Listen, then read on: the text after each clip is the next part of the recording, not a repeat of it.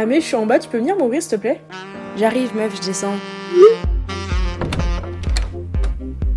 Coucou et bienvenue à la partie claque. Fais comme chez toi. Moi, c'est Amélia, mais ici, on m'appelle Mimo ou Amé.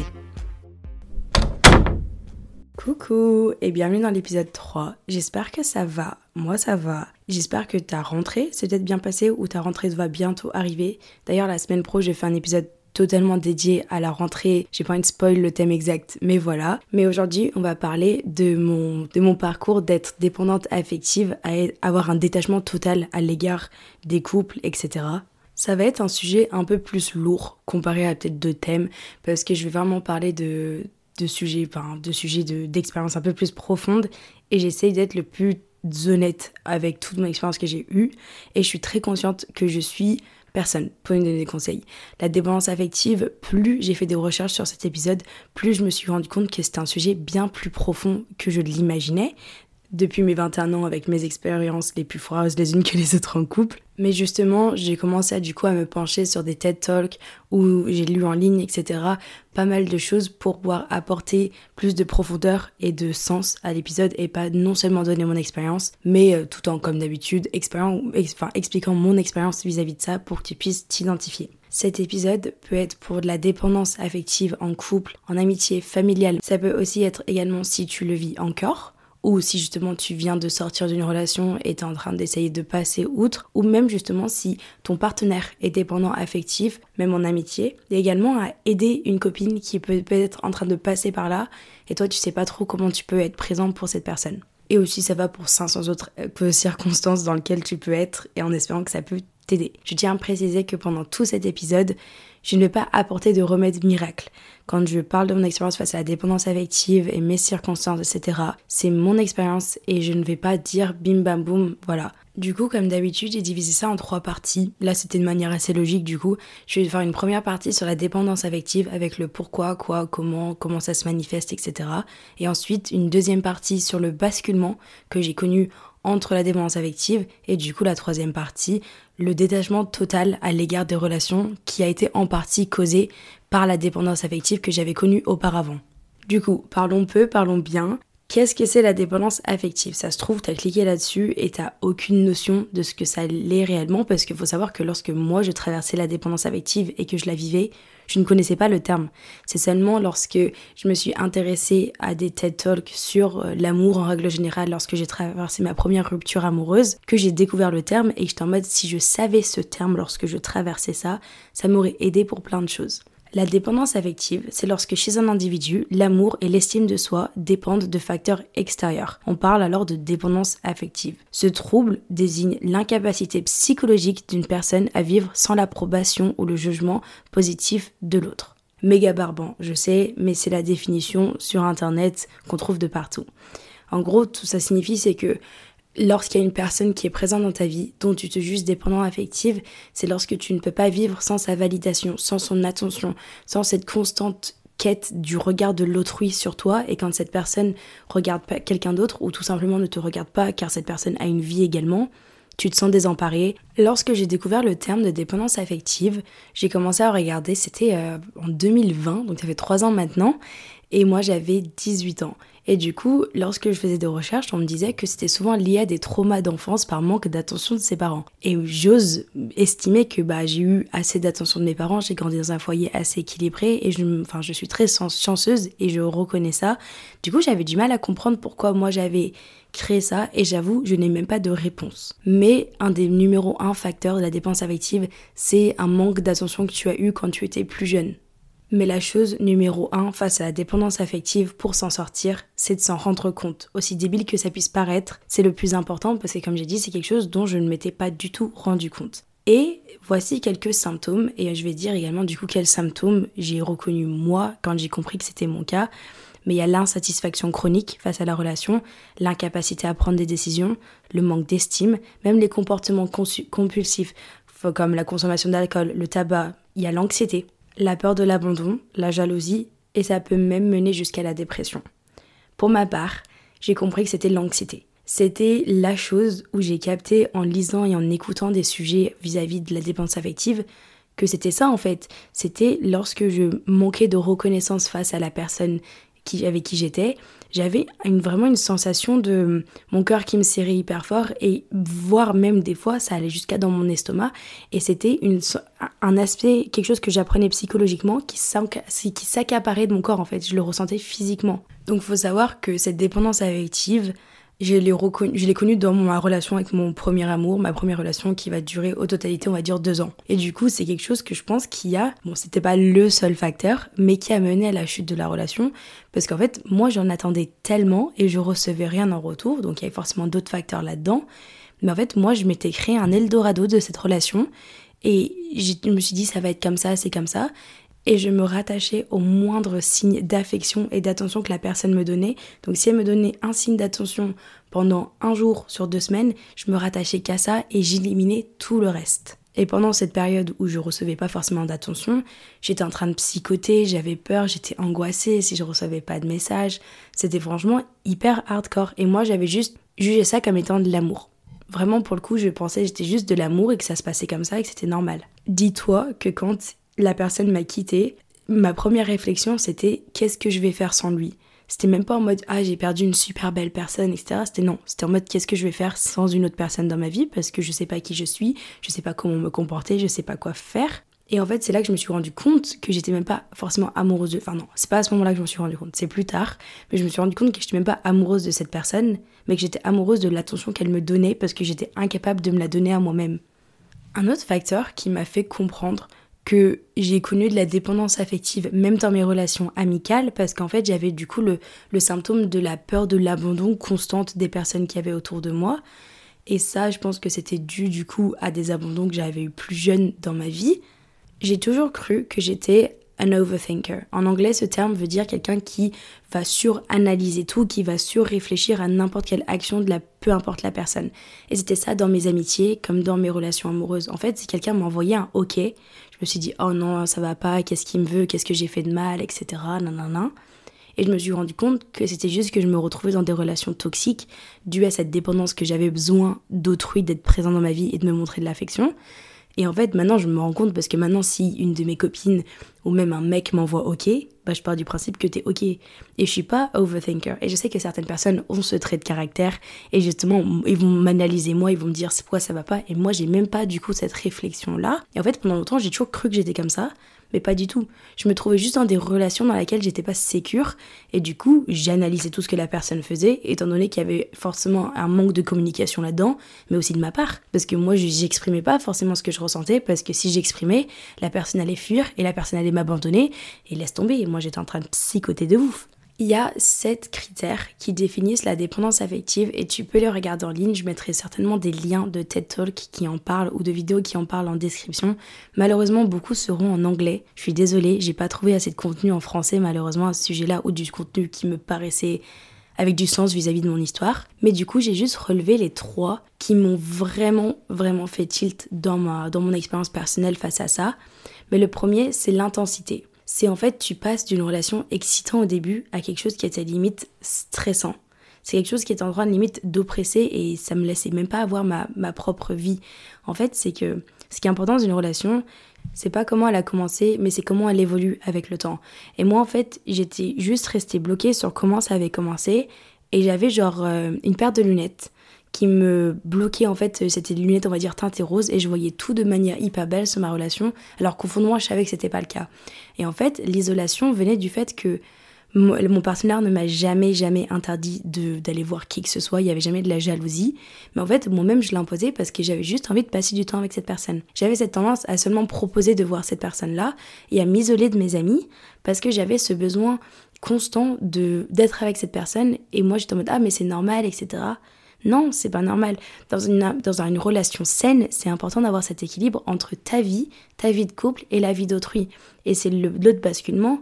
En fait, là, du coup, j'ai cumulé le point 1 et le point 2, mais je m'en suis pas rendu compte dans ma prise de notes.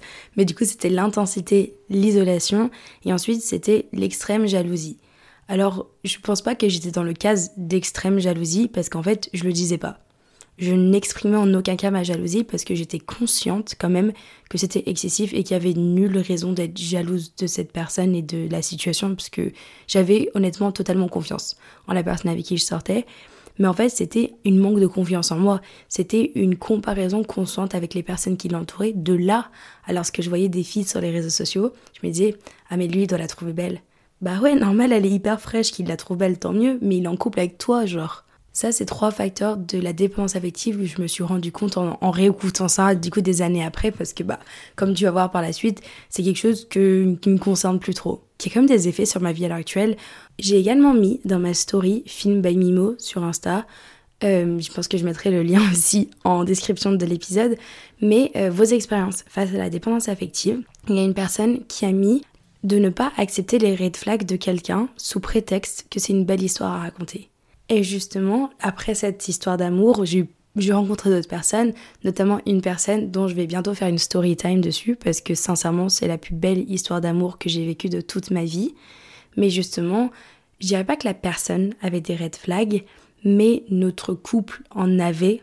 Et j'ai décidé de mettre terme à la situation. Et une fois que je vous ferai la story time, tout le monde va me dire non, mais c'est pas possible que ça s'arrête à là. Et même mes potes, c'est les premiers à me dire en mode Amelia, t'es débile. Mais lorsque j'étais dedans, Peut-être que ça vient aussi du fait que j'ai une tendance à fuir, mais en fait je me suis rendu compte qu'il y avait des red flags au début et j'ai entendu dire aussi que les premiers red flags que tu vois, c'est souvent la raison pour laquelle tu vas te séparer de la personne.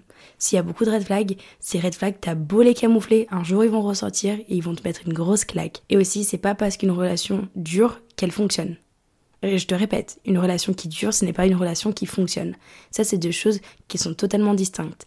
Et ma relation qui a duré, je pense, 5 mois au total, elle a fonctionné. Mais j'ai décidé de mettre un terme avant que la durée l'emporte. Et du coup, je pense que le plus important, et ça va être justement le moment de faire la transition avec la partie 2 dans le basculement, de comment je m'en suis sortie de tous ces petits trucs constamment de, de se sentir l'autre personne, de se sentir angoissé face à l'attitude de l'autre personne, de pas se sentir bien si l'autre personne ne contacte pas, etc. Le basculement. Comment est-ce que je suis sortie de ce mécanisme de dépense affective et notamment du coup Comment je m'en suis rendu compte également parce que lorsque j'étais dans ce mécanisme-là, et si t'écoutes ça et t'es dedans, j'espère que peut-être ce podcast pourrait être une prise de conscience et à la fois des conseils de toi plus tard à t'écouter et te dire ok tu t'en sors, ça peut marcher. Pour ma part, je pense que ça a pris deux ans. Tu vas te dire Amélia, tu me saoules là, vas-y j'ai pas deux ans à consacrer à ça. C'était mon expérience et en fait j'ai mis tellement de temps à m'en rendre compte que c'était ça le problème Surtout que la moitié du travail que je pense que j'ai fourni sur moi-même, je m'en suis même pas rendu compte. En fait, les circonstances ont fait que j'étais obligée, par exemple, j'ai enchaîné le, confinement, les études supérieures, etc. Donc j'étais forcée à rencontrer de nouvelles personnes, sortir de ma zone de confort, etc. Tous des conseils que je vais donner après. Mais du coup, c'est rassurant de te dire qu'en fait, la moitié du travail, elle va se faire automatiquement, en fait. Là, je parle du coup dans la circonstance où tu n'es plus forcément avec la personne également. Et du coup, c'est maintenant avec du recul que je me rends compte que des choses que j'ai fait qui m'ont paru banales pendant ces deux années, ou même trois maintenant, mais bon, c'était au bout de deux ans, je pense que ça allait, ou même un an et demi, si je peux te rassurer, qui m'ont paru banales, bah en fait, m'ont vraiment aidé sur le long terme. En fait, ce qui s'est passé, que lorsque je m'en suis rendu compte, je m'en suis voulu, parce qu'en fait, c'était de l'autodestruction sans m'en rendre compte. Moi, je l'ai vu comme ça. Toi, ça se trouve, c'est pas forcément le cas parce que chaque relation est différente et je veux vraiment préciser ça. Mais pour moi, c'était de l'autodestruction parce que j'étais même pas au courant de ça et j'avais trop du mal à accepter le fait qu'en fait, j'avais trop mis la faute de la rupture amoureuse sur moi, même si c'est pas moi qui avais terminé la chose. Et déjà de 1, euh, Amélia, la relation, elle se serait terminée, que tu le veuilles ou non, hormis ta, ta dépendance affective. Il y avait plein d'autres facteurs qui allaient pas, donc ça déjà tranquille. Mais surtout, la première étape pour que j'aille mieux, c'est que je me suis pardonnée de comment je m'étais comportée durant cette relation et de comment je me suis auto-détruite. Car j'ai fait de mon mieux avec ce que je savais à l'époque. J'aurais pas pu faire mieux et si je revenais dans le temps, j'aurais fait les choses exactement pareilles car je ne pouvais littéralement pas faire mieux. Et c'est ok que ton cœur prenne plus de temps à comprendre ce que ton cerveau sait déjà. Et justement, c'est ce que j'ai dit, c'est que je me suis pas autodétruite. La relation, il y avait plein de failles dans la relation qui avaient rien à voir avec mon comportement de dépendance affective. Le problème que moi j'ai créé dans cette relation-là, et pour moi-même et même pour l'autre personne, c'est en anglais, on parle de lack of boundaries. C'est un manque de barrières que tu vas imposer dans ta relation. Et en fait, tu dois te les imposer pour toi-même. Là, ça peut paraître flou, mais par exemple, j'étais capable de venir en aide à mon partenaire ou même à une amie alors que je m'étais pas déjà aidé moi. Ça se trouve, on était tous dans le même problème et j'étais capable d'aider l'autre personne avant de m'aider moi. Mais quand tu es dans un avion, on te dit quoi? Tu mets ton gilet de, ton gilet de sauvetage et après tu mets celui de l'autre personne. Tu peux pas aider quelqu'un si toi-même t'as pas de l'oxygène en fait. Et en fait, c'est là la barrière où je devais mettre, c'est en mode moi d'abord et après l'autre personne. Et là, ça va ouvrir plein de débats parce qu'il y a plein de gens qui vont dire non, mais l'important c'est de mettre l'autre personne en priorité dans un couple. Perso, je suis pas d'accord. Perso, pour moi, tu dois passer avant la personne dans ton couple parce qu'en fait, si toi, tu es en train de te rabaisser et de donner ton énergie plus au couple, ça va forcément porter préjudice. Après, je parle là d'une relation de quelqu'un qui a 21 ans. Ça se trouve, à 25 ans, je vais écouter mon podcast, je vais me dire ferme ta gueule, meuf, t'en savais rien. Très certainement, et tant mieux, parce que ça va dire que j'aurais évolué. Mais pour à l'instant T, ma manière de gérer ma relation et comment j'aurais dû la gérer, c'est de me mettre plus de barrières et de me donner plus d'énergie à moi que ce que je fournissais à la relation. Parce que avant que cette relation arrive dans ma vie, j'étais un être entier sans quelqu'un d'autre. Et ce qu'il aurait fallu que je fasse, c'est que pendant cette relation, je me rappelle que j'étais quelqu'un avant que cette relation arrive. J'étais un être entier qui avait besoin de personne d'autre. Et là, tout d'un coup, quelqu'un arrive et je suis plus personne. Bah non, enfin, genre, es la seule personne qui sera là tous les matins quand tu te réveilles, tous les soirs quand tu te couches, du, mat, du, du jour où tu nais du jour où tu meurs. Donc, je pense que c'est normal qu'on se fasse passer avant les autres personnes. Peut-être que c'est égoïste, mais au moins, moi, ça m'apporte une tranquillité d'esprit. Il y a quelqu'un qui a également mis en story, et c'était hyper intéressant, de identifier les besoins que tu as comblés par cette personne. Par exemple, le manque d'attention, euh, le, les compliments, une sorte de forme de confiance. Et ça, c'est hyper intéressant, et je voulais juste le rajouter. Mais voici du coup les choses qui m'ont aidé moi à sortir de cette dépendance affective et qui pourront peut-être t'aider toi. La première chose, c'est de faire volontairement les choses seule. Par exemple, si je voulais aller au cinéma, je le faisais volontairement seule. Si j'avais envie de commander à manger, je le faisais seule. En fait, je me suis traitée comme si j'étais en couple avec moi-même. Parce que quand tu es en couple, tu vas te faire un date une fois par semaine, j'en sais rien, tu vas aller au parc, tu vas dépenser de l'argent et tu vas investir ce temps dans la relation. Et en fait, ce qu'on néglige trop, c'est que on va négliger ce temps quand on est tout seul. On va pas aller au resto, logique. Bon, voilà, c'est un peu plus compliqué, mais on va pas commander à manger. On va pas aller pique-niquer. On va pas aller s'acheter un truc parce que tu vas acheter un bouquet de fleurs à ta copine ou tu vas acheter un cadeau à ton mec. En fait, j'ai commencé à dire, mais en fait, c'est pas parce que les gens en couple se font des cadeaux que moi j'ai pas le droit de m'en faire. Et du coup, j'ai commencé à me traiter comme si j'étais en couple avec moi-même, dont ceux qui ont écouté le podcast sur le remède à un cœur brisé partie 1 et partie 2, j'ai parlé de la date de sobriété. Et moi, c'était tous les 10 du mois, à partir du 10 avril 2021, il me semble, j'ai implémenté ma date de sobriété. C'était le jour où je me suis séparée euh, d'une personne à l'époque. Et tous les 10 du mois, c'était mon date.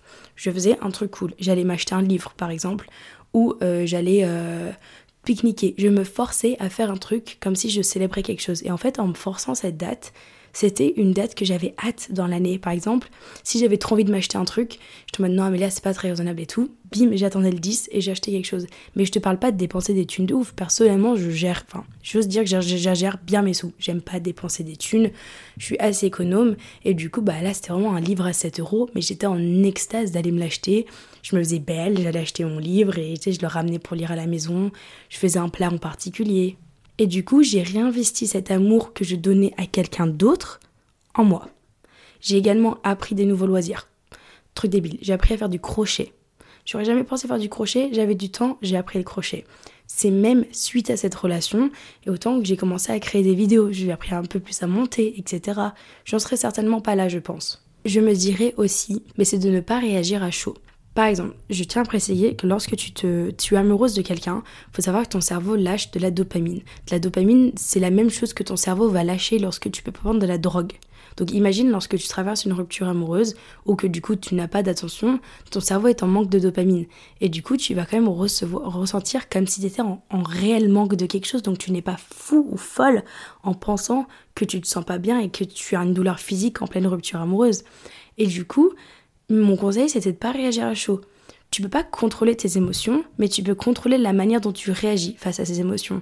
Et c'est quelque chose que j'ai mis très longtemps à apprendre. J'étais bien celle à dire nique sa mère, je meurs demain, je vais lui envoyer un message. J'ai envie de lui envoyer un message, je le fais. Honnêtement, c'était souvent le soir. On se sait, quand t'es en rupture amoureuse ou quand t'es en dépendance affective et que t'as un surplus d'émotions, bah du coup, par manque de dopamine, t'as juste envie de, de contrôler tout ce qui se passe. Et du coup, moi je me disais, écoute, dors, demain matin, t'auras plus envie. Et j'ai envie de te dire, à 80% des cas, c'était ça. Donc vraiment, j'ai juste dû apprendre que je peux pas contrôler mes émotions, mais je peux contrôler comment je vais réagir face à mes émotions. Et c'est comme ça que tu gagnes en confiance en toi parce que tu gagnes en autodiscipline. Dans ma story, on m'a posé la question de est-ce que tu penses que s'aimer soi-même suffit pour pas avoir besoin de l'amour d'autrui? Et instinctivement, quand j'ai lu la question, ma réponse était non. Et je en mode, mais pourquoi c'est non? Parce que toutes les choses que j'avais énumérées, c'était que ça, en fait, c'était à base de ça. Et en fait, je me suis rendu compte quand c'est pas forcément se donner de l'amour à soi-même, c'est également donner de l'amour dans des choses extérieures, comme passer du temps avec d'autres personnes, passer du temps avec soi, passer du, donner son amour dans une passion, en fait extérioriser notre amour, parce que pour moi l'amour c'est une chose qui est incroyable et que dans mon cœur, I'm a hopeless romantic. Genre, je suis quelqu'un, genre, j'ai, je suis amoureuse de l'amour. Mine de rien, sincèrement, je suis amoureuse de l'amour. Et du coup, j'ai besoin d'extérioriser cet amour parce que c'est quand même dommage d'avoir autant d'amour en moi et de pas pouvoir le donner.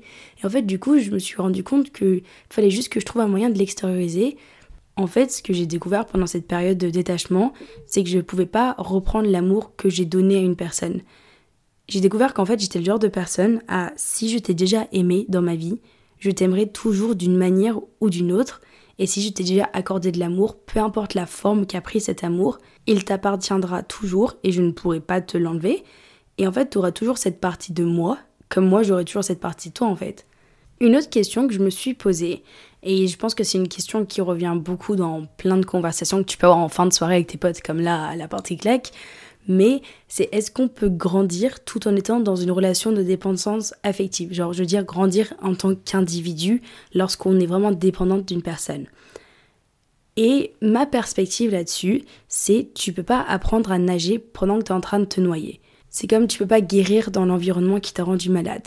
Pour certaines circonstances, où imaginons tu es dans une relation qui reste saine, où la, la personne en face de toi qui a l'écoute, et la personne est là pour t'aider, je pense que c'est important d'impliquer le côté de prendre du temps pour soi tout seul, faire des choses qui se plaisent tout seul. Par exemple, imagine tu sors avec quelqu'un qui a un emploi du temps de ministre, qui a plein d'activités, qui est hyper extraverti et tout, et toi c'est pas le cas. Et toi t'es en mode mais la personne elle est à l'écoute et elle comprend et elle m'écoute. Je pense que dans ce cas-là tu peux. Dans mon cas c'était pas possible parce que j'avais pas cette situation là. Mais je pense qu'en fait il n'y a pas de réponse claire à ça. Je pense que ça dépend sincèrement de ta situation. Mais j'aurais tendance à dire pour 80% des cas, il est important de mettre un terme et de faire du travail sur soi. Et ensuite, si la relation est saine et tu sais que tu as besoin de travailler dessus, de voir pour y retourner. Mais je pense que dans beaucoup de cas, lorsque tu auras fini de travailler sur ta dépendance affective, tu n'auras peut-être pas envie d'y retourner parce que tu te rendras peut-être compte qu'en fait, cette relation, c'est pas ce dont tu avais besoin, tu avais juste besoin de te retrouver toi-même. Puis en vrai, encore une fois, ça c'est vraiment ma perspective de la chose parce que il y a des cas où vraiment quand je lisais là sur la dépendance affective, j'étais en mode mais waouh, c'est rien moi, moi j'ai l'impression que j'étais une petite merde à côté des histoires que je lisais et tout. Du coup, je pense que voilà, ça dépend et bon, je ne veux pas étayer 500 fois là-dessus, mais voilà. Puis, juste petite chose avant de passer sur ma phase de détachement total dans laquelle je, navigue actuellement, je voulais parler du fait de comment est-ce qu'on peut aider une amie en cas de dépendance affective. Donc, imagine, tu as une pote ou un ami qui est clairement dépendant affectif et toi, tu te sens désemparé parce qu'en fait, peut-être que tu as perdu ton pote en cours de route, t'es blessé, etc. Je vais parler d'un cas parce que ça m'est arrivé, on va dire.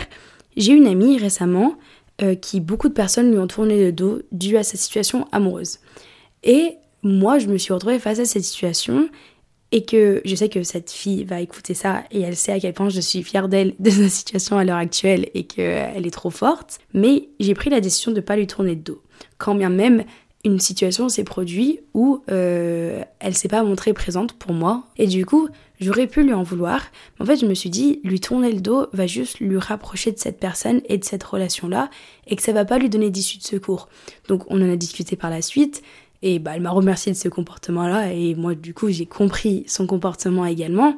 Et je pense que c'est ça la question d'amitié, c'est que une amitié ça se travaille et c'est pas fuir au premier abord. Donc je pense que c'est important de rester présent pour la personne. Je pense que c'est la première chose à rester présente. Après bien sûr j'entends que ça peut blesser. J'entends que si la personne à qui tu t'es réellement proche te fait vraiment plein de trucs, c'est différent. Ensuite, on va parler de détachement total. Alors ça, ça, je pense qu'il y a moyen que je fasse un épisode total dessus, mais le formule autrement. Mais voici ma situation à l'heure actuelle. J'aime l'amour, mais je, je ne veux rien avoir avec ça. Je peux pas. En fait, j'ai une phobie de l'amour, je pense. Et en fait, dû à la dépendance affective et émotionnelle que j'ai connue avant, je suis rentrée dans un système un peu d'autoprotection où je laissais rentrer personne. Je suis arrivée à un stade où j'étais tellement en paix avec moi-même que en fait j'ose même plus prendre ce risque alors qu'au fond de moi je sais que j'ai envie d'aimer et j'ai envie d'être aimée. Donc je suis en train d'apprendre à arrêter de me renfermer par peur d'être blessée. Et c'est hyper dur parce qu'en fait, bah, comme je vous dis, la relation que j'ai eue là, qui, qui était hyper ouf et tout, qui a duré 5 mois, en fait, d'une part, en fait, je me suis renfermée parce que je me suis dit, vas-y, là, je prends vraiment un putain de risque de finir blessée, mais ça sert à quoi de vivre si on finit pas blessé? Enfin, je ne pourrais jamais, en fait, avoir une relation amoureuse où je prends pas le risque d'être blessée. C'est tout le concept de faire confiance. Et moi, je me suis dit, c'est pas la peine. Sauf que là, ça va faire long et je commence à me dire, ok, faut que j'apprenne à m'ouvrir parce que je suis en train de louper des opportunités. Amélia, là, tu deviens un peu folle quand même. Et en fait, ça, c'est un hyper bon conseil pour toi, mais pour moi, elle est en train de me porter préjudice sa mère parce qu'en fait, la raison pour laquelle tu vas peut-être tomber amoureuse ou amoureux de chaque personne que tu fréquentes, c'est parce que toi, t'es cool et c'est toi qui rends la chose cool. Et en fait, je m'en suis rendu compte et c'est un sacré cercle vicieux parce qu'en fait, tous les mecs que je fréquente, je suis à chaque fois je suis en mode oh mais ils sont hyper cool, ça se passe trop bien, etc. Mais en fait, c'est juste parce que moi je suis cool. Et c'est hyper narcissique que ça peut paraître. Et tu vas me dire mais elle a un melon la meuf. Bah écoute, peut-être que j'ai un melon, mais ça se passe très bien. Parce qu'en fait, je me dis le mec, si moi j'avais pas organisé ce date, si j'avais pas fait cette activité là, si moi j'avais pas amené ces sujets là, bah en fait on n'en serait pas là. Genre je suis en mode ouais mais on a trop bien parlé. Mais oui c'est normal, c'est moi qui lance la discussion en fait. Et du coup, lorsque j'ai enlevé cette vitre teintée, et en fait plus personne me plaît parce que je suis en train de me dire en fait, à part un ou deux cas où le mec a été super intéressant, mais justement c'était lui qui était dépendant affectif donc ça a tout niqué, c'est plus en mode je suis en mode waouh, ça se passe trop bien et tout. Je deviens accro à ses messages, j'ai trop envie de lui parler et tout. Mais ça dure une semaine jusqu'au moment où je me rends compte que si moi j'anime pas la chose ou si pas moi qui propose, ben en fait on va nulle part. Et du coup, je veux quelqu'un qui est un peu à mon égal, qui propose waouh, ça fait, on dirait vraiment que j'ai une sacrée melon là. Mais vraiment, je te jure que ça aide trop quand t'as cette perspective là. Et quand tu veux un premier date, dis-toi qu'en fait la personne doit être aussi fun que toi, parce que toi t'es sacrément fun quoi. Bref, mon dieu, comment j'ai jacté. Waouh, c'était hyper long. J'espère qu'au montage, je vais réussir à réduire ça parce que sinon là, il va falloir que tu poses euh, un jour de congé pour écouter le podcast. Mais en tout cas, j'espère que tu as kiffé. J'espère sincèrement que j'ai pu t'aider également. Si ça a pu t'aider, n'hésite pas à me laisser une note sur les plateformes de streaming. On est bientôt à genre 1000 euh, notes sur Spotify, un truc comme ça. Et ça me fait trop contente parce que ça fait même pas un an. Je crois que ça, ça fait un peu plus d'une demi-année là que le podcast est sorti. Mais en tout cas, ça me fait trop plaisir. N'hésite pas à me suivre sur Insta si tu veux suivre l'avancée de mon emménagement dans la partie claque 2.0. Et je te fais plein de gros bisous, lots of love. And je suis sûre que tu vas sortir de cette dépendance affective et on est ensemble. Et tu n'es pas tout seul ou toute seule. Lots of love, gros bisous